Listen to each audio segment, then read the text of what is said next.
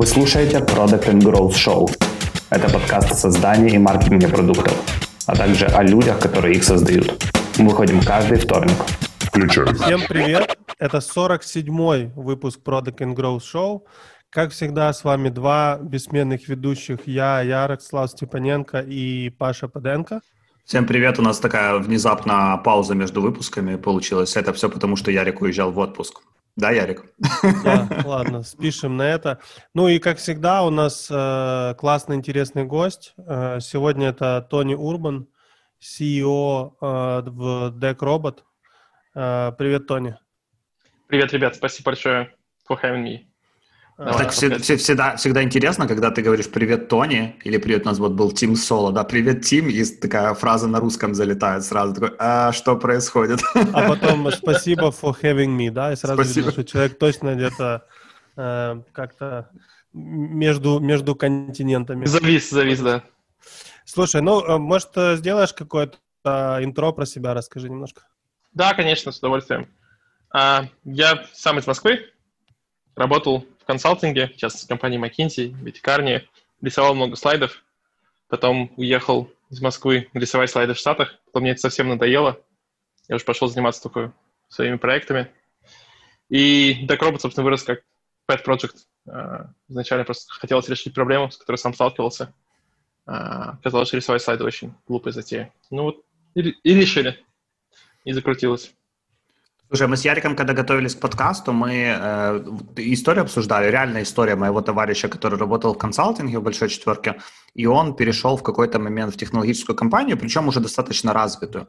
И я помню, я с ним говорю о его опыте, там, первых нескольких месяцах, и он мне рассказывает о том, что его больше всего поразило. Он рассказывает, слушай, у меня была командировка э, в Москву, из Киева он летал, и говорит, меня поразило, что я прилетел, и меня там тачка не встретила. Никто не подумал, как меня забрать из аэропорта.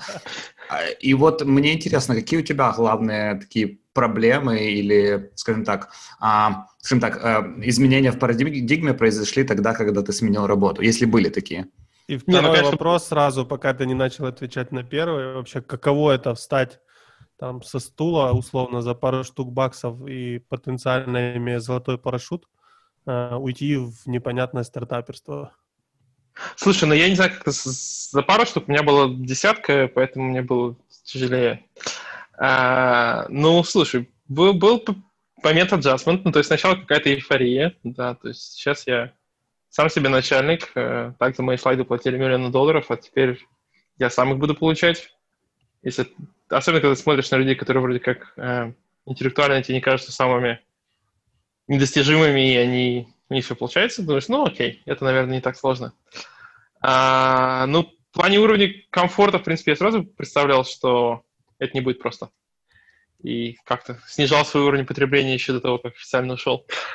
А, наверное, самое сложное было все равно это неопределенность. Ну, то есть ты привык, что у тебя, ну, в случае, там, консалтинг, McKinsey — это такой конвейер. Люди уже, там, почти век делают примерно одно и то же, там, раньше они делали это без слайдов в PowerPoint, теперь слайды в PowerPoint. Это такая поставленная машина, где тебя учат, как правильно винтики крутить. Да, там есть сложность, неопределенность, intellectual challenge, но в целом это машина. И ты как бы выучиваешься правильно винтить, крутить винтики в нужную сторону. А потом ты выходишь такой, ни машины, ни винтиков, сам что-то соображаешь. Это, наверное, конечно, самое большое изменение. То есть к тому, что, к тому, что тебя не встречает машина, к этому можно привыкнуть, а вот тому, что... У тебя нет глупых начальников, которые тебе говорят делать глупые вещи, а есть э, только умный ты, который говоришь, что делать глупые вещи. Это, конечно же, было не сразу просто. И, окей, ты пошел вот это свободное плавание. Расскажи, ты сказал, что это был pet project, да? Кстати, расскажи немножко о продукте, потому что, мне кажется, сейчас не все заэлайнены вот в контексте этого разговора, и не все понимают, что конкретно вы делаете. Да, с удовольствием. У нас есть только час, да? Я могу Слушай, сказать пять часов про продукт. Ну, вот начинаем, мы там тебя будем прерывать. Хорошо, конечно. Да, смотри, продукт э, до более простой для пользователей, до более сложный для компании, э, для нас в смысле. Э, это просто одна кнопка, по сути, которая делает твой любой слайд или там слайд-дек красивым. Красивым — это значит, что по твоим правилам бренда, корпоративному оформлению, выровненный, со всеми правильными пиктограммами и так далее и тому подобное. Делаем мы это с помощью большого количества алгоритмов, в том числе машинного обучения, в том числе нейросетей, в том числе много-много чего, не вдаваясь в все технические детали. Для чего это нужно? Это нужно, чтобы, ну, во-первых, не тратить время на презентации, достаточно дурацкая работа, а, во-вторых, чтобы у тебя презентации внутри одной компании выглядели как будто это презентация этой компании, а не Вася из соседнего гаража их наклепал. А, и в-третьих, ну, примерно так процентов девяносто девять пользователей PowerPoint, они не дизайнеры, не художники. И достаточно сложно показать свою мысль глубокую а, визуальными средствами любой программы для рисования, хоть маркер на доске, хоть PowerPoint.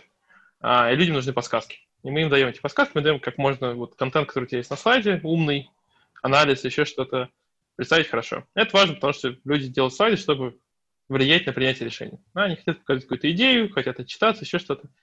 Если слайд плохой, то это сразу снижает сильно эффект сказанного. А вот, в принципе, что мы делаем. А дальше у нас уже начинаются всякие усложнения. Там, под каждым... Мы работаем с большими энтерпрайзами. Нам пока нет смысла работать с маленькими. Там, у меня огромное количество друзей, знакомых, стартапов и так далее, которые говорят, ой, можно нам тоже. Мы пока специально это не делаем, потому что это такой... мы позиционируем как professional tool, который нужен людям, которые занимаются презентациями часто на работе, или стоимость одной презентации очень высокая, да, это может быть не частый кейс, но если у тебя какой-нибудь экзекутив делает презентацию, это безумно дорого для компании. И Слушай, мы а работаем... вот я да. тебя перебью mm-hmm. сейчас, давай, мы, давай. мы же договаривались, что мы можем так делать. А, вопрос следующий, вот можешь use case описать? Типа представим, что Ярик это вот такой высокооплачиваемый экзекутив в какой-то очень большой компании. О, ему, нужно сделать... ему нужно сделать презентацию какую-то очень сложную. Можешь сказать, вот где начинается ваш продукт, с чего он здесь начинается и что на выходе Ярик получит? Давай, конечно. Давай рассмотрим несколько сценариев. Сценарий первый. Ярик хочет Начнем с самого простого. А, сделать свой отчет регулярный для начальства. В принципе, он достаточно стандартный, но там меня, меняется контекст, меняется содержание, там какие-то картинки стоят и прочее. А, и он откуда-то там дергает слайды еще раньше, которые он использовал в прошлом году, там логотип поменялся, еще что-то. Еще все это вместе хозяйство он ставит. Вроде как слайды стандартные, понятные, ничего не нужно перерисовывать, но какая-то лажа выходит, что там смещены объекты, какие-то логотипы старые, один слайд не совсем похож на другой. И он просто нажимает одну кнопку, и DeckRobot всю корпоративную стилистику применяет, выравнивает все объекты, и у тебя получается такой красивый документ на выходе. А сценарий второй. Показал Ярику успешно свою отчет, отчетную презентацию. А, хочет получить повышение или бонус побольше себе и своей команде. И идет к начальнику теперь уже с творческим деком, почему ему нужно больше денег заплатить. У него такого шаблона не было, он не знает, как его рисовать. Начинает свои мысли писать в PowerPoint, просто в текстовых коробочках, показывает какие-нибудь графики, не знаю, что у них повысились надои благодаря его команде и так далее, и так далее. И пытается продать идею начальству, ну, надо бы повысить им всем зарплату. Или бонус заплатить какой-нибудь. А слайды, соответственно, просто наброски. Да, черновик, какие-то умные мысли про то, почему нужно ему больше платить денег. А он нажимает волшебную кнопочку, и на каждый слайд ему выходит там, от пяти до двадцати пяти опций, как можно визуализировать эту информацию. Там, если был график надоев, то как там рядом правильно разложить текст, чтобы график был красивый и так далее. Соответственно, таким образом он выбирает на каждый слайд, как ему красиво все это показать, приходит, защищает, ему дают там, больше бонусов. И третий сценарий, э, скажем, у него была эта хорошая его презентация про надои, почему нужно всем бонус повышать, и его начальник попросил, слушай, а можешь мне эту презентацию похожую сделать для моего начальника? Я тоже хочу повышение бонуса, ну, сделай как-нибудь покрасивше. Потому что все-таки там больше деньги. А, и тогда нужно, не знаю, какие-нибудь иконочки добавить или еще побольше там расписать всего. И вроде бы уже слайды были красивые, готовые, но тебе надо их как-то немножко поменять. А, и тогда там DeckRobot может тебе тоже найти иконки очень быстро, какие тебе нужны по содержанию и которые опровлены твоими корпоративными дизайнерами. А, может добавить где-то контента. Да, нажмешь, не знаю, пять, пять причин, почему... команда Ярика крутая, нажмешь кнопку, он тебе сделает семь причин и аккуратно все форматирование поменяет. Это, в принципе, основные сценарии. Дальше, конечно, у каждой компании есть свои уже заморочки, не знаю, у аудиторов свои требования, у банкиров свои, у там, дизайнеров слайдов немножко другие, и под каждого большого клиента мы тоже там стараемся делать какие-то кастомизации, но в целом это, в принципе, все, что можно сделать с дизайном PowerPoint, мы делаем. DeckRobot — это такой дизайнер упакованный в твой PowerPoint. Вот. Тебя как мог бы быть индус, а есть DeckRobot. Окей. Okay. А как DeckRobot под каждого клиента обучается? То есть загружаются данные там стилей корпоративных отдельно под каждого? Да, ну, во-первых, у нас есть еще большая библиотека различных типов слайдов. Мы там опытным путем выяснили, какие вообще бывают на свете слайды корпоративные. Оказалось, что их не то чтобы бесконечное число, само собой. А, а во-вторых, да, клиенты предоставляют какие-то примеры слайдов. Ну вот, что у нас там в корпоративной, в корпоративном оформлении, какие-то там цвета, да, то есть система подтягивает из реальных слайдов, подтягивает информацию про и корпоративное оформление. Если там есть какие-то нюансы, например, там, у некоторых клиентов есть исправление текста, на какой-то формат текста, который им нужен. Ну, они ну, говорят, вот такие вот правила, что, не знаю, когда e-mail пишется, он должен быть всегда подчеркнут. Ну, соответственно, дальше система выискивает. Или какие-то более сложные вещи, там, заменяет контекст. А, но в целом это зависит от клиента. То есть, может быть, вообще с минимальной настройкой, просто прислали пару слайдов образцов, а может быть, с глубокой интеграцией, когда у них там есть какие-то суперспециальные запросы. Я вот сижу с мыслью такой, типа, а как, кто это покупает? Ну, то есть, в какой момент человек осознает, начинает гуглить решение проблемы, типа много слайдов на работе. Как вообще эта проблема звучит для человека? Я делаю много слайдов на работе, я хочу, чтобы кто-то, чтобы кто-то за меня их сделал. Ну, проблема звучит, что, во-первых, слайды получаются обычно так себе, а если не так себе, то приходится всю ночь не спать. Угу. Да, знак знакомо очень. И это, как бы, в принципе, тоже формулирует проблему. Дальше есть уже разные кейсы, например, в компаниях, где делают много слайдов, есть какие-нибудь специальные дизайн-отделы, которые каждый раз берутся за голову, когда видят, какие слайды делают их коллеги, и потом все свои копеечки переделывают их, но, в принципе, им это не очень нравится. Но, как, как правило, просто люди сами этим занимаются, но достаточно дурацкий труд. Да, но смотри, а вы как находите пользователя или как пользователь находит вас? Потому что то, что вот Паша говорит про э, как люди ищут, никто ж не, не гуглит, типа, как мне там сделать двести слайдов быстрее, чтобы выспаться. Да, а это правда. Пользователи о вас узнают. Ну, во-первых, гуглят там просто какие-то автоматизации для PowerPoint, да, и как можно слайды делать. А, во-вторых, мы тоже делаем там cold outreach. Мы примерно понимаем профиль клиента, кому это нужно. А, и просто пишем или звоним, или находим интерес э, людям, которым это может быть интересно. Плюс есть еще word of mouth, который работает как внутри одной компании, если ты видишь, что там твои коллеги этим пользовались, тебе тоже хочется, так и, на самом деле, между компаниями. То есть у нас не раз было такое, что люди просто там с сайта переходит холодная заявка, вот, типа, хотим, потом спрашивают, откуда вообще узнали, ну, где-то услышали, да, или там кто-то пользовался. Короче, acquisition у вас построен на холодном аутриче и каком-то word of mouth, который как-то происходит органически. Ну да, но плюс, плюс как бы, поскольку мы работаем с большими компаниями, то ты часто начинаешь с небольшого скопа, а дальше ты просто растешь внутри аккаунта. То есть у нас поэтому там, не эс эм би история, когда у тебя, не знаю, две тысячи аккаунтов или двадцать тысяч аккаунтов.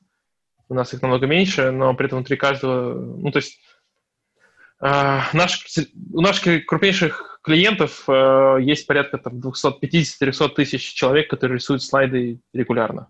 Вот у каждого из клиентов. Поэтому там, в принципе, достаточно большой потенциал роста относительно того, что ты начинаешь. Прикольно. И ты, давай вернемся сейчас назад, про продукт продолжим. Ты ушел из McKinsey уже сразу решать эту проблему или у тебя какой-то был, типа... Нет, я... Куда-то? Да, я ушел из McKinsey изначально просто заниматься своим проектом, то есть у меня были какие-то там попытки, пока еще был McKinsey, но достаточно сложно было все это совмещать. Плюс, пока я был в России, я быстро понял, что там в две тысячи четырнадцатом году, когда был один проект, который пытался запускать, э, э, и который не запустился ровно, потому что просто венчурный рынок в тот момент умер, э, а потом еще умер, на этом мы как-то пережили, потом еще умер рынок э, финансовый, когда ставку Центробанк поднял. Я быстро понял, что надо как бы, делать это не в России, переехал специально с McKinsey в Штатах, чтобы там как-то укорениться, и потом просто пошел делать свои проекты. И изначально я делал проект по здравоохранению. А вот потом процесс, тот проект не получился, он был бутстраповский. И потом просто пришла я в голову эта идея, решил ее попробовать, она оказалась намного динамичнее, чем я думал, больше. Прикольно. А сейчас у вас сколько клиентов? Скольким компаниям вы уже продали это решение? Слушай, ну мы не раскрываем всех клиентов, потому что там проблемы с конфиденциальности, но вы можете на сайте у нас посмотреть там, некоторых. Да, я зашел, я глянул, там логотипчики есть узнаваемые, но там наверняка же не все. Просто интересно, знаешь, вот насколько... Во-первых, смотри, еще такая штука. Эту проблему много других компаний решает? Или вы там плюс-минус какую-то категорию создали и успешно в ней работаете? Не, на самом деле, на самом деле достаточно много решают. Нам и нашим клиентам кажется, что просто мы единственные, кто прикольно ее решает, но... Помимо нас есть компания, например, ThinkCell, очень древняя, с две тысячи третьего — две тысячи пятого года. Это такой достаточно простой плагинчик, который делает тебе графики чуть быстрее, чем PowerPoint. Жутко успешная компания. То есть они там репортят у себя порядка миллиона пользователей со средним чеком за сто пятьдесят долларов в год. То есть там все очень хорошо. И, насколько я знаю, у них нет никакого венчурного капитала. Есть более молодые примеры типа Templafy. Это датский стартап, который, ну там, датско-нью-йоркский, который сейчас... за последнее время уже поднял типа, миллион шестьдесят пять — семьдесят. А, есть, э, ну, это вот чисто энтерпрайзная история, которая, в принципе, с нами конкурирует, мы их видим. А есть не энтерпрайзная, а би ту си история, типа beautiful точка эй ай, которые миллион двадцать подняли, pitch точка ком, которые там больше пятидесяти подняли, я не пытаюсь сделать какую-то альтернативу PowerPoint.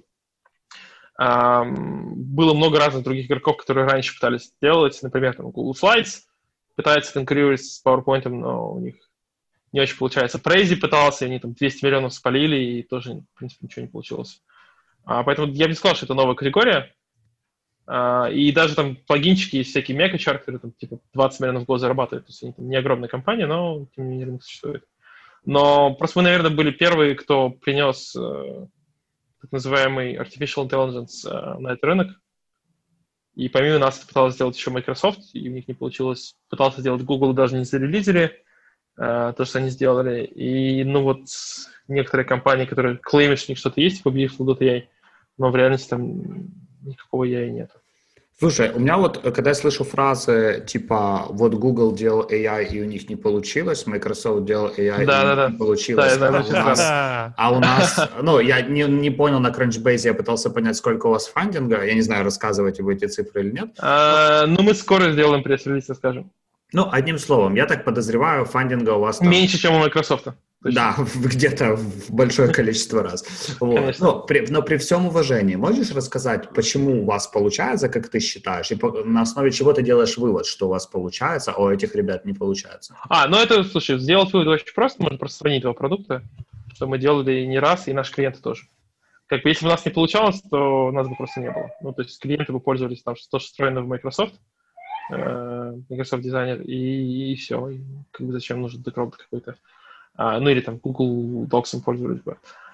А, почему не получается? Вопрос хороший, но я думаю, прежде всего, потому что для нас это самая главная проблема в жизни, и мы просто ближе к пользователям, ближе к земле. А для них это одна из мириад проблем. Ну, то есть, там, PowerPoint... Для них это не, не фокус, да?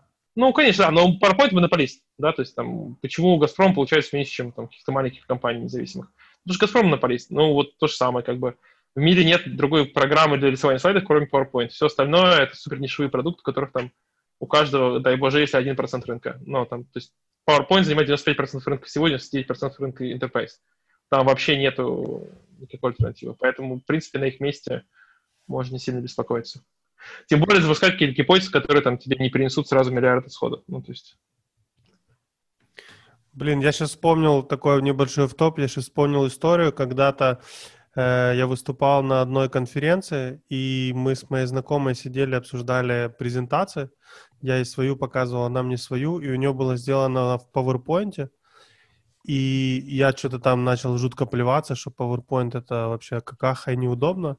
И она говорит, нет, смотри, у меня тут есть тут софтина, которая за меня все решает. И я не знаю, как, я не помню название ее, но я допускаю, что есть какая-то вероятность, что это был именно ваш продукт. И вот она, собственно, поэтому так...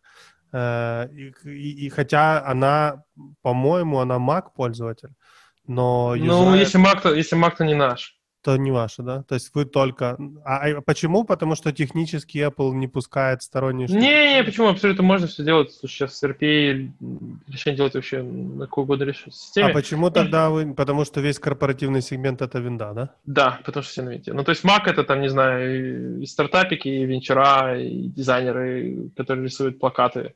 Ну, то есть, как бы это вообще ниш, нишевой продукт. Даже, даже Google Slides нишевой. Я понял. Короче, там, где меньше двухсот слайдов в одной деке, вам, вам не интересно. Да, нет, даже дело не в деках, там, где меньше тысячи человек, которые рисуют слайды и находятся внутри одной компании, для нас это неинтересно. А, вопрос был такой, ты когда вышел из McKinsey, у тебя, как бы ты оценил в тот момент свой опыт со всем, что называется machine learning? Начинающий, стремящийся или, скажем так, или опытный? Мне просто интересно, как ты, имея опыт в консалтинге, решил продукт делать именно в этой сфере и нашел там технологическую базу для того, чтобы его реализовать? Ну, надо просто понимать, что как бы, машинное обучение – это не самоцель, не мантра. А, то есть, если бы это было не машинное обучение, что-то другое, мы использовали что-то другое. Но просто так, к сожалению, складывается, что приходится использовать более сложный стэк. А, очень много вещей мы пытались решать на уровне прост, простых алгоритмов, которые мы писали на питоне и, и потом переписывали более сложными моделями а, Data Science. Поэтому как таковым Data Science я не занимался. Конечно, у меня там образование есть экономическое, которое связано в том числе с эконометрикой. Что такое регрессионная анализ, примерно понимаю, в отличие от многих инженеров, которые называются дата-сайентистами. А, но, наверное, это было мое преимущество. Я не был инженером, который может все сделать сам, а иначе бы я бы все делал там. Ну, то есть я видел очень много, очень много фаундеров э, технических, которые при этом пытаются быть си и о, и обычно это заканчивается провалом. Но это заканчивается очень over-engineered продуктом, не всегда хорошим, иногда хорошим, и абсолютно просранным рынком. А ты как делал? Ну, то есть, ты, у ты тебя не можешь... е... да, да. Я да. на рынок ориентировался, прежде всего, да. Я сначала ориентировался на рынок, потом я как бы смотрел вообще, что нужно людям, да, то есть там была одна из начальных гипотез, которую решал, и а, после этого уже я смотрел, кого можно нанять в техническую команду. Это не было, естественно, просто. Мы ничего, справились. Сколько у сейчас людей? А, слушай, сейчас не раскрываем, потому что мы сейчас в активном найме, но mm-hmm. к концу года будет, э, скажу, тридцать пять сорок мы планируем. Mm-hmm. Сколько из И... них сейлзов? Сейлзов будет больше половины. Окей. А как... Сейчас, э... сейчас, сейчас ровно противоположная ситуация, сейчас как бы одни инженеры практически. А, ну, наверное, было, это было правильно, то есть э, в этот момент мы занимались каким-то продуктом, а сейчас просто продукт уже на такой стадии, что надо просто его продавать, продавать, продавать, продавать. А... А расскажи немножко про то, как э, процесс продажи и, и вообще sales cycle устроен, насколько он сложный и длинный, потому что на сайте трайла нету, да, вот я зашел, все, что можно сделать, заскеджулю демо, и потом кто-то контачит меня или как это работает? Да, да, да. Ну, если, если у тебя корпоративный email, мы по LinkedIn видим, что ты не просто скеджул, потому что тебе интересно, а реально здесь какой-то интент, да, что ты можешь что-то купить. А смотри, sales cycle, естественно, не быстро, это enterprise. Да, то есть это не карточкой провел э, при сайнапе. И, и, это, и это как бы и минус, и несколько плюс. Минус в том, что понятно, что это долго, это capital intensive, да, то есть ты должен сразу понимать, что некоторые клиенты тебя будут занимать, ну, типа, два года, прежде чем ты что-то с них получишь. И это нормально. То есть это не то, что мы как-то плохо делаем. Некоторые будут занимать меньше, некоторые будут занимать три месяца. А, но, в принципе, все так. И большие вендоры, и, там, не знаю, какой-нибудь Oracle или SAP, у них тоже далеко не все сделки проходят быстро. А, поэтому очень важна предквалификация, да, и поэтому не укладывать никакого триала пока доступно, потому что ну, нельзя тратить время на тех, кто реально не может купить продукт, у кого нет особой потребности, интента, бюджета, возможностей и так далее. Мы, главный, главный, главный как бы, секрет успеха, мы стараемся на старте вычленять тех, кто вот реально могут что-то купить, и отличать их от тех, кто не могут. Потому что бывает такое, что человек может купить, но просто ему нужно это много времени. Ну, типа полтора года. И у нас так бывало. Ничего страшного. А вот те, кто не могут, с ними нельзя время тратить. Окей, okay, хорошо. И потом контачит sales, и понеслась, как бы дозвонился, и, и, и, и вперед на полгода отношений, да, в пайплайне? Ну, бывает быстрее, бывает медленнее. Ну, то есть это, это реально, слушай, sales cycle как погода. Очень сильно зависит просто от клиента. Вот есть какие-то клиенты относительно быстрые. У нас, на удивление, быстро шли, например, там, компании из реального сектора. Ну, потому что иерархия очень такая четкая, понятно, кто кому подчиняется, быстро принимаются решения. А, самые тяжелые клиенты — банки. Там между первым демо и следующей встречей может легко пройти полгода, и это как бы в рамках их нормального цикла. То есть у нас, например, есть там, один потенциальный клиент, который уже полгода нам шлет слайды, чтобы посмотреть кастомизированное демо. Ну, потому что он получает какие-то согласования, там типа десять слайдов. Безопасность, еще что-то. Ну, вот так, такие. И это не значит, что это плохой клиент. Там. Потом можно много денег заработать. Прикольно. Я, честно, не, не до конца с тобой согласен, что sales cycle как погода. У нас, знаешь... Не, ну без... Угу. Да, да, извини. Такой кейс был. Я когда-то работал в компании, которая продавала софт для сбора данных. Ну, такой survey software и form software. И, ну, там тоже такая классика би ту би-шная. Приходит лид, проходит квалификацию, потом он mm-hmm. падает в селзу, он там звонит и так дальше. И пошла история вся в си ар эм. И фаундер э, компании, он пропагандировал такую штуку, как э, War of Minutes, типа война минут. И, ну, типа, он был супер убежден в том, что надо максимально быстро дозвониться, потому что если ты не дозвонишься лиду там через какое-то минимальное время после того, когда он заполнил форму, то, собственно, потом никакими там не автоматическими письмами, ничем ты его не достанешь. И потом аналитики вывели такую закономерность, что чем быстрее дозвон, тем выше э, сумма сделки. И под, даже, даже правило установили, что если за шестьдесят минут sales не дозвонился, то его лид падал в пул, и оттуда его э, любой sales мог э, ну, подобрать, mm-hmm. если, он, если он ему нравился. Нет, слушай, само собой, э, и на email реагирует быстро, и вообще каждый день, пока ты не закрыл сделку, он снижает вероятность, и там, типа, каждые две недели снижает проценток на двадцать пять. Э, это само собой. Но при этом, если ты делаешь все правильные действия, не всегда это значит, что клиенты будут одинаково быстро двигаться. То есть вот понятие среднего времени прохождения сделки, оно как бы имеет смысл внутри индустрии разных. Вот, то есть по индустрии мы понимаем, да, вот так вот типа нормально для консалтинга, так для банков, а в целом по больнице температура очень средняя. Поэтому да, ты абсолютно прав, что нужно быстро флопить, нужно быстро реагировать и вообще как бы добиваться там, четкого плана действий, но просто для разных клиентов это разные вещи. Там, для банка четкий план действий на следующие, не знаю, восемь месяцев контрактования — это очень хорошо, а там на шесть месяцев просто прекрасно.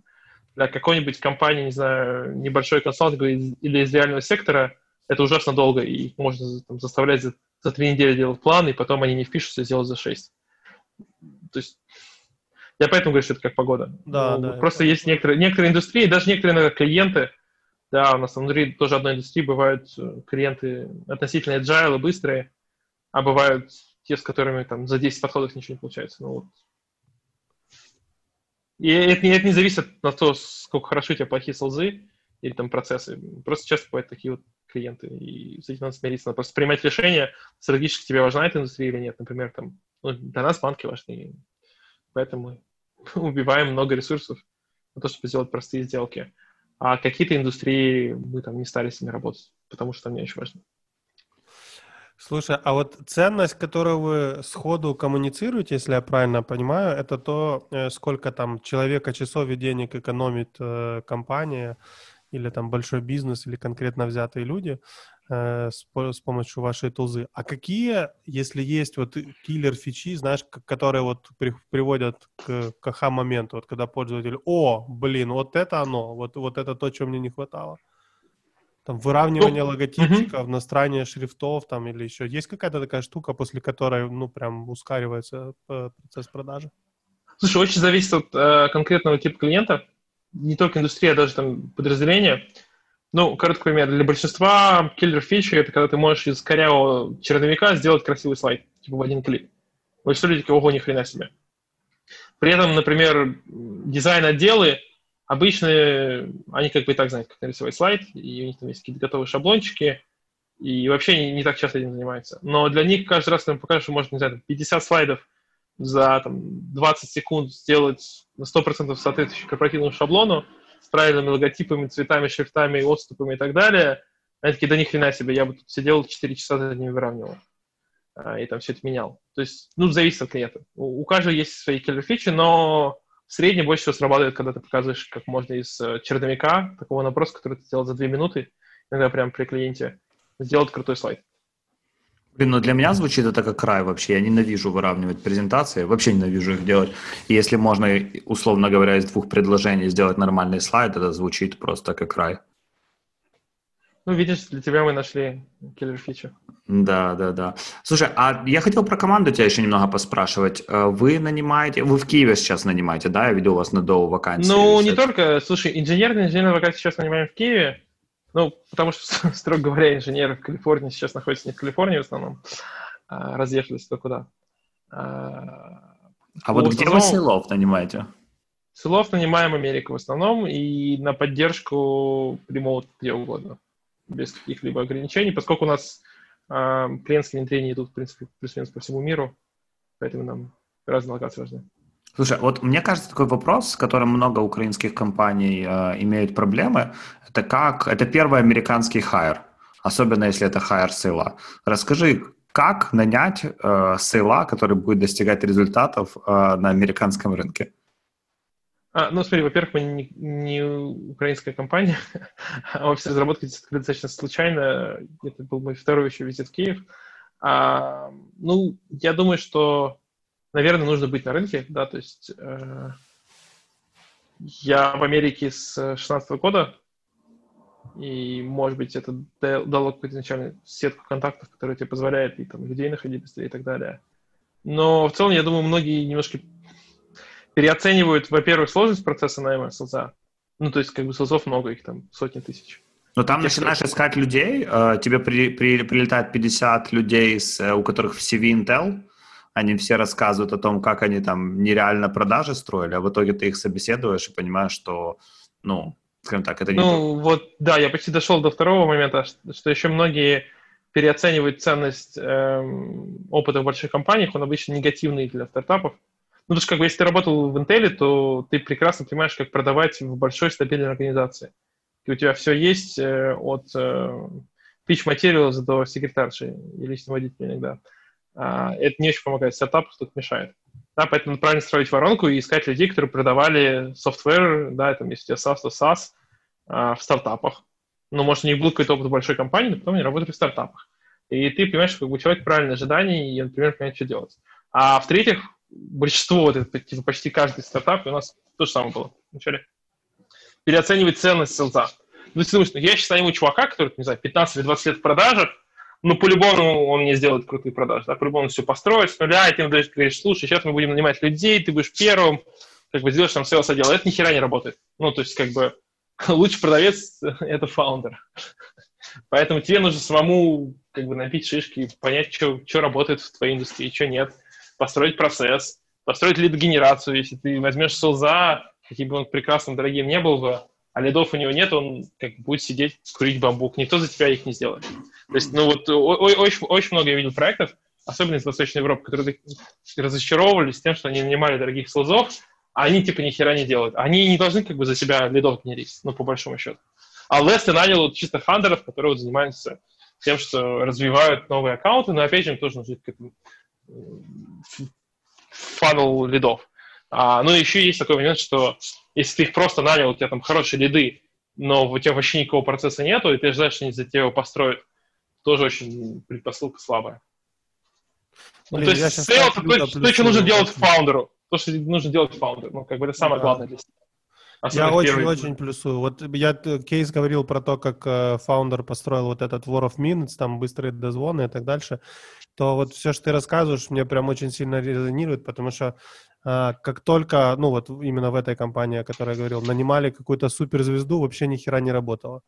Приходил какой-то там чувак из Oracle или еще какого-нибудь там большой компании, и он, ну, реально ни хера не продавал. Но а, фаундер этот находил ребят, которые там продавали страховки какие-то, елки, еще какую-то ерунду, и там за пару месяцев их внедрял в собой построенный процесс, и, ну, блин, очень-очень-очень хорошие результаты были.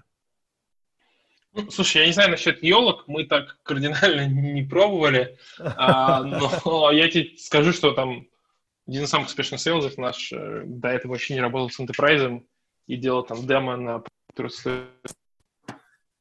Тут важен драйв. Как бы готов фигачить, готов учиться на ходу, да, как бы стартап, по-любому вы все учитесь на ходу. И ты сам, и там каких бы ты адвайзеров охрененно опытных не привел, они тоже, грубо говоря, не продавали твой продукт никогда, потому что продукта не было раньше. И, и тут скорее вопрос про ну, какие-то личностные качества. Понятно, что если ты возьмешь вчерашних студентов и вот продавцов-елок, ну, тебе придется инвестировать время. Но если в команде есть опытные люди, плюс э, к ним есть люди, которые просто готовы пойти и сделать, да, и инициативу проявлять. То есть тут, наверное, еще важно понимать, что вообще это касается не только селзов, а инженеров тоже. Нанимать стартап людей без инициативных – очень плохая идея у таких исполнителей. Потому что они будут исполнять твои спорадические желания, да, а вообще должны драйвить свои куски. Да, то есть, ну, у тебя нет системы, которая их драйвит. Ты ее строишь, а, и они тебе должны тоже помогать и что-то сами проявлять инициативу. И вот как раз люди из больших компаний с очень хорошим резюме, у них обычно просто мотивации нет. Вплоть до того, что даже в инженерную команду на начале синеров очень плохо нанимали, не любили их. Потому что как бы, люди приходят, что такие успешные, зарабатывают много денег, и ничего им не пригодится. Слушай, а твой опыт McKinsey, он тебе помогает или мешает вот в текущем положении дел? Ну, я склонен думать, что помогает. Как минимум тем, что мы ну, делаем то, что близко моему предыдущему опыту в плане клиента.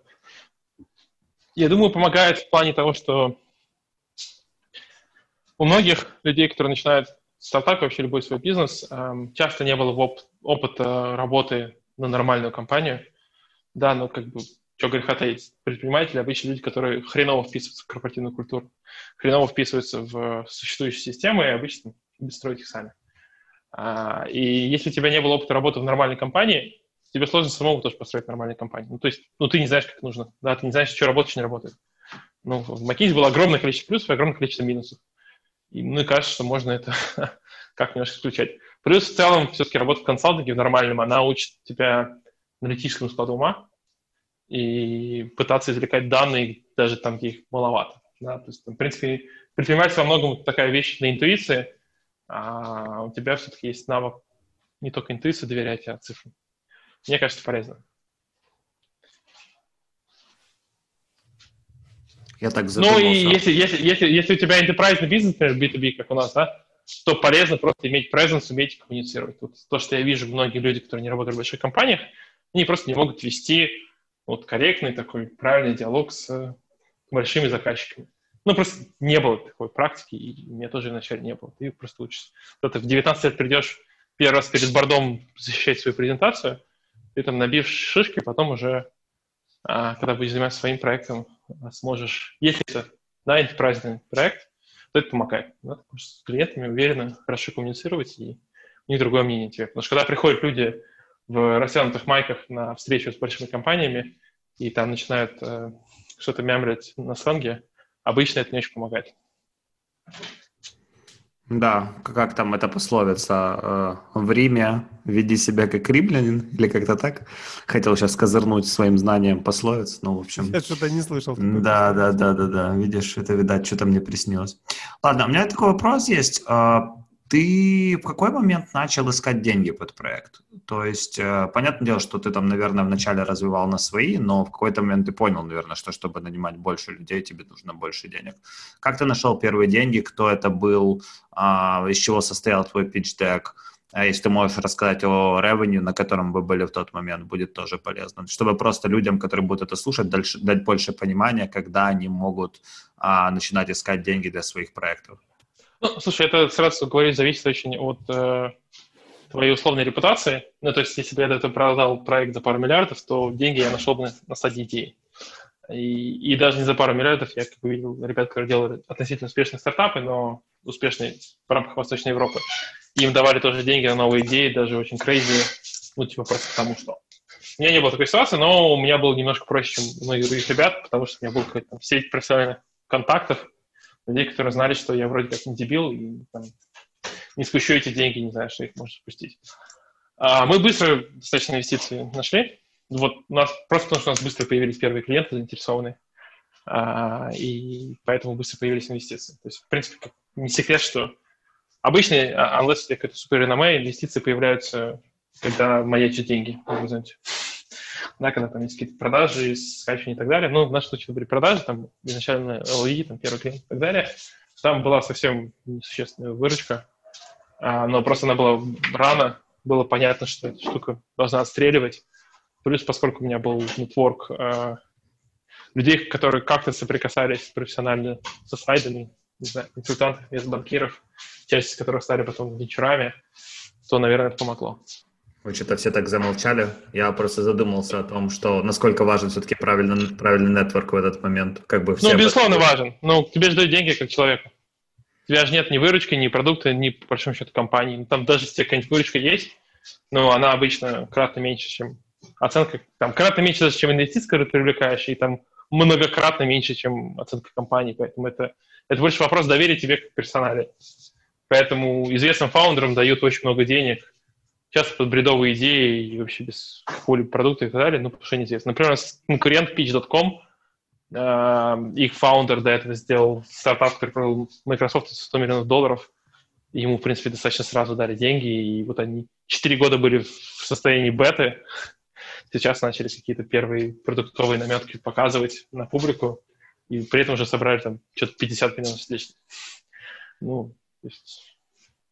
это, это всегда вопрос оценки риск, риска фаундера в начале. Да, потом ты уже как бы раунд А или там late seed уже смотрит на твои метрики компаниями, да, по выручке и какая она, черная и так далее. Но вначале это чисто доверие к фаундеру. Ты, ты можешь а сказать? Если... Да, говори, mm-hmm. продолжай.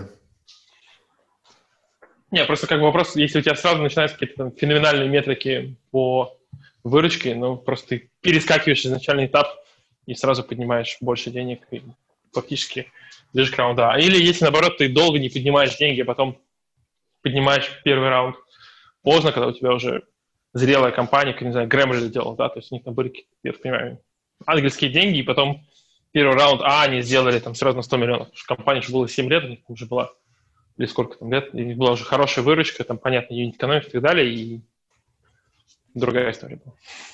Ты можешь рассказать, кто был первым инвестором твоей компании?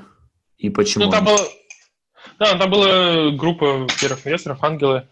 А, часть из них имели на меня референс, personal. А, часть просто понравилась идея. Ну, наверное, как-то крикнул... Мой опыт, что я работал в консалтинге и буду продавать консалтингу, в принципе, одной из основных вещей, которые они делают, рисуют слайды. А, вначале это были там достаточно небольшие деньги и, само собой, ангелы, а, которым, в принципе, другой риск-профайл, да, то есть ангелы обычно инвестируют мало и, и много где. У меня был вопрос, который я забыл задать, и вот сейчас вспомнил про ценообразование на продукт. Как, mm-hmm. как вы его, за сколько вы его продаете, от чего это зависит?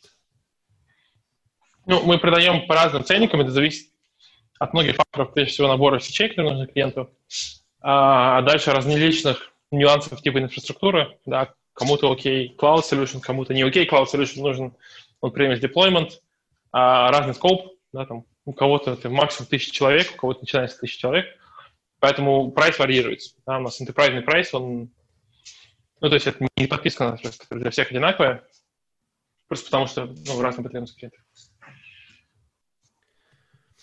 Окей. Okay. А э, вот такой вопрос, как ретеншн таких э, больших пользователей. Знаешь, как бытует мнение, что там в Enterprise или в и ди ю важно один раз зайти, а потом ты просто там как бы сидишь со своим контрактом, который автоматически через э, Finance или какой-то там отдел пролонгируется и все. Как, как с таким продуктом, как у вас? Насколько вам нужно бороться за долгосрочность отношений? Ну, слушай, я думаю, всегда нужно бороться за отношения, потому что иначе ты просто станешь жертвой каскадинга. То сейчас происходит, мне кажется, с многими продуктами, которые просто сидели и ничего не делали. А, но действительно, как бы, enterprise, в него очень сложно залезть, потому что длинный sales cycle, не всегда понятно, что делать. Они сами там микс-сигналы себе дают, и, ну, то есть, ну, сложно, да, вначале сложно продать. Но, наверное, почему дается многим долго сидеть, почему, мне кажется, нам тоже дается сидеть, А, потому что на проекте у тебя всегда есть контакт с клиентом. Ну, то есть, как бы, когда ты делаешь, не знаю, решение на, пусть даже десять тысяч пользователей, ну, ты не можешь, или, или даже тысячу, ты не можешь с этой тысячей пользователей поговорить. Они все разные. Да, ты, понятно, ты делаешь какие-то метрики, смотришь, ты иногда делаешь серви выборочно, но в принципе у тебя нету однородной группы пользователей. А Enterprise — это однородная группа пользователей, more or less, да, то есть департамент или, в принципе, они все делают примерно то же самое. И ты можешь кого-то выбирать, с кем поговорить, кто более-менее отражает их мнение.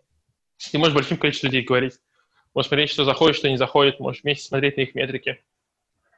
И развивать продукт, соответственно, того, что им нужно. То есть мы как бы очень сильно интегрируемся в клиентов, потому что считаем, что... Ну и видим, что мы наносим много больше value таким образом. Да, там просто... Мы видим по метрикам, сколько они экономят времени, она как-то сильно повышается за счет того, что мы просто с ними тупо говорим. Вот то, чего никогда не сделает Microsoft, они не пойдут ради, там, не знаю, контракта на тысячу пользователей, говорить, что людей не устраивает PowerPoint, а мы пойдем. Там даже, и даже сто тысяч не пойдет, а мы пойдем. И это, наверное, то, почему многие энтерпрайзные продукты, если ты не Oracle или, не знаю, Microsoft, почему они долго задерживаются? Ну, потому что они начинают вырастать в клиентов, вырастать в индустрии, и дальше как бы сложно рынки найти. На самом деле, если ты посмотришь на любой специализированный, фокусированный продукт, софтверный, будь это госпиталя или, не знаю, рисование слайдов, а в реальности в каждой конкретной проблеме не то, чтобы у тебя есть сто вендоров, которые делают одно и то же. Обычно у тебя там есть несколько вендоров, которые решают похожую проблему, там дальше каждый enterprise находит, кто им больше подходит. И это в том числе происходит, потому что не у всех есть запас хода и желание глубоко врастать в индустрию, глубоко врастать в use case. А когда ты врос, ну вот, есть DeckRobot, а альтернатив нету. Ну а что, ты не продлишь контракт, конечно, продлишь. То же самое, как у наших конкурентов, да, там, если ты рисуешь графики с Excel, он привык их рисовать. И вот там до недавнего времени особо альтернатив не было. Ну и ты будешь продлевать подписку, само собой. Звучит, тем более, ну, учитывая боль, которую вы убираете.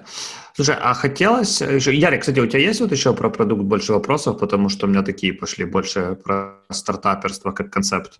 Давай про стартаперство. Слушай, Тони, у меня... Слушай, непривычно называть тебя Тони, но тем не менее. Да, можешь Антоном как хочешь. Одним словом, вопрос такой. Как... Расскажи... о самом темном моменте в твоей стартаперской, если можно так сказать, карьере. То есть как, в какой момент, и было ли у тебя такое, что тебе хотелось все бросить, вернуться в McKinsey или неважно, какое-то более ну, темное да, место, конечно. Чем там, где ты сейчас? Слушай, я удивлюсь, если хоть один предприниматель, у которого такого темного момента не было, это какой-то человек, которому нереально повезло. А, ну, конечно, были. Ну, то есть самый первый, когда я ушел full-time заниматься уже своим проектом и как бы bootstrap, и очень долго занимались продуктом, очень поздно начали заниматься продажами, просто закончились деньги, и такой, типа, денег нету, долги есть, а там даже рабочей визы нету, привязана к компанию, и ты смотришь там на своих друзей и коллег, которые прогрессировали за это время по карьере, у них там достаточно большие зарплаты, и думаешь, а правильно ли я выбор в жизни делал, да, сейчас там как нищеброд, пытаюсь еще разобраться, где деньги взять, чтобы за аренду заплатить. А, ну, это, наверное, такой был первый столкновение с реальностью. И очень полезное. То есть намного дешевле, чем бизнес-школа, и намного быстрее понимаешь, что нужно делать. Слушай, а, а как... как, как... Да. да, извини, угу. Просто у меня сразу вопрос, как ты это пережил? То есть вопрос там, окей, ты там, знаешь, кто-то начинает марафоны бегать, кто-то начинает бухать, кто-то там уходит в медитацию, кто-то там, не знаю, четвертый вариант. У тебя есть какой-то рецепт, вот, который тебе... Да помог? Нет никакого рецепта, я новый бизнес начал. Okay. То есть это была достаточно хреновая затея, когда у тебя один прогорел, вместо того, чтобы пойти работу найти... Я так, ну, типа, было интересно, попробовал, а она закрутилась. А, не знаю, мне кажется, нет готового рецепта. Если он есть, он какой-то, кажется, у всех индивидуальный. А, ну, мне, наверное, просто помогло то, что, ну, мне прям совсем не хотелось обратно. А, мы когда еще давно обсуждали с этим бывшим коллегой, который тоже пошел в предпринимательство, типа, из серии «Не жалеешь, не хочешь обратно вернуться?» Он такой, ну, вот разорюсь, захочу. Нет, наверное, разорюсь, две недели поживу под мостом бомжом, и тогда подумаю. Поэтому, ну, похоже было впечатление, ну, как бы нет. Ну, то есть, знаешь, когда ты вкусил вкус свободы и там делаешь что-то, что тебе кажется прикольным и правильным, и то, что может иметь большой потом аутком, ну, не хочется разменить. Ну, и там в целом, как бы, компании, которые с нами конкурировали, там есть одна компания с русскоязычным фаундером, который сейчас много сотен миллионов стоит, а... ну, как-нибудь парочку, а есть еще парочку компаний, которые были более зрелые и вообще уже успели ай пи о сделать. Ну, и, как бы, ты понимаешь, да, наверное, не, не совсем ерундой занимались. А, ну, вот, наверное, так. У меня есть еще знакомый, который там, подустав заниматься своим бизнесом уже много лет, э, там, стартапом, который такой завис в состоянии зомби, деньги приносят, но не растет. А, вот такой, да, наверное, пойду это отучусь в бизнес-школе, потом пойду работать где-нибудь по найму. Я говорю, ну, слушай, ну, смотри сам, если хочется. Говорит, слушай, а сколько ты думаешь, после бизнес-школы буду зарабатывать? Ну, хотя бы триста штук в год буду. Я такой, ну, реальность такова, что нет. Как так, даже триста не буду? А, ну, то есть, ну, тяжело, не знаю. Ну, мне, наверное, это помогло. То есть у меня было такое ощущение сожженных мостов и, ну, психологически внутренне. Поэтому марафоны, мне кажется, не помогли бы здесь.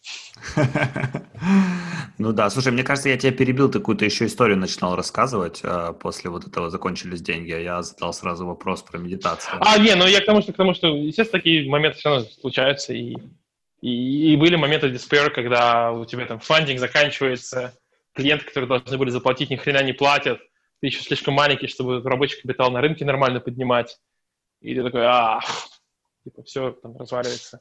Ну, ну бывают всякие неприятности, мне кажется. Чем более опытный становишься, тем проще ты к этому всему относишься. Ну, то есть, как бы опытные примеры, которые я знаю, они такие очень дзен чуваки. Ну, то есть, whatever would be, would be.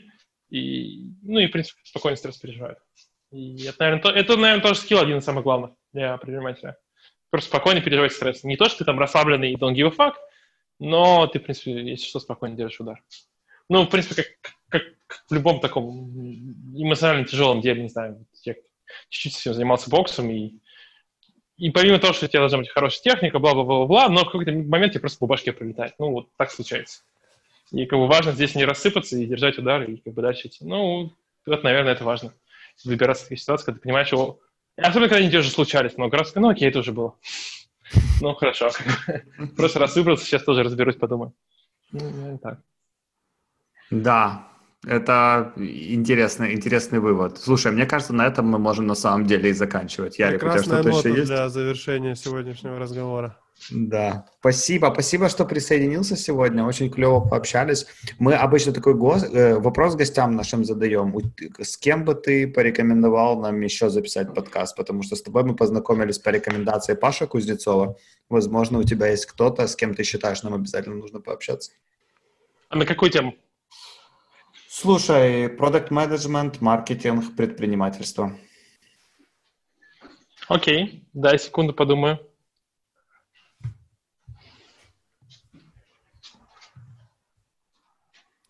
Слушай, я не знаю, вы общались с э, Микитой Микайдо или нет. Он там сейчас немножко политикой занялся, но вообще как бы у них крутая компания с крутым продуктом. Мы общались еще... с Таней, которая у них работает. А, окей. И Сережа, который, ну, его партнер, кофаундер, кстати, выступал у нас на конференции в прошлом году. Прикольно, да. А, давай еще подумаю. Блин, это классно, это классно, что... Мы знаешь, знаешь, знаешь, знаешь, знаешь, а, если вам интересно чуть более early, чем PandaDoc, я бы, может, пообщался с а, Сережей Едовским из Электроника. Uh, у них прикольный путь, они еще относительно молодые, но при этом уже успели там в A-Combinator пройти, там последний раунд, по-моему, двадцать четыре миллиона был, uh, и хорошо растут, и эр пи решения, как бы эр пи еще такая модная тема. Сереж тоже много расскажет, как там из Восточной Европы, будучи сам, самому делать, там, с Казахстана изначально, делать uh, продукт для американского рынка, и, и там свои приколы были. Это отличная рекомендация, мы потом попросим у тебя интро. Да, конечно. Все, всем спасибо, кто дослушал до нас до этой точки. Сори, что нас так долго не было в эфире. Как всегда, слушайте нас по вторникам на всех платформах, на которых можно слушать подкасты. А с вами сегодня, как обычно, Паша Пыденко, Ярик Степаненко, Тони Урбан. Спасибо всем за то, что дослушали до этого места. Всем пока. Спасибо, ребят. Всем пока. Пока. Чик. Пиу.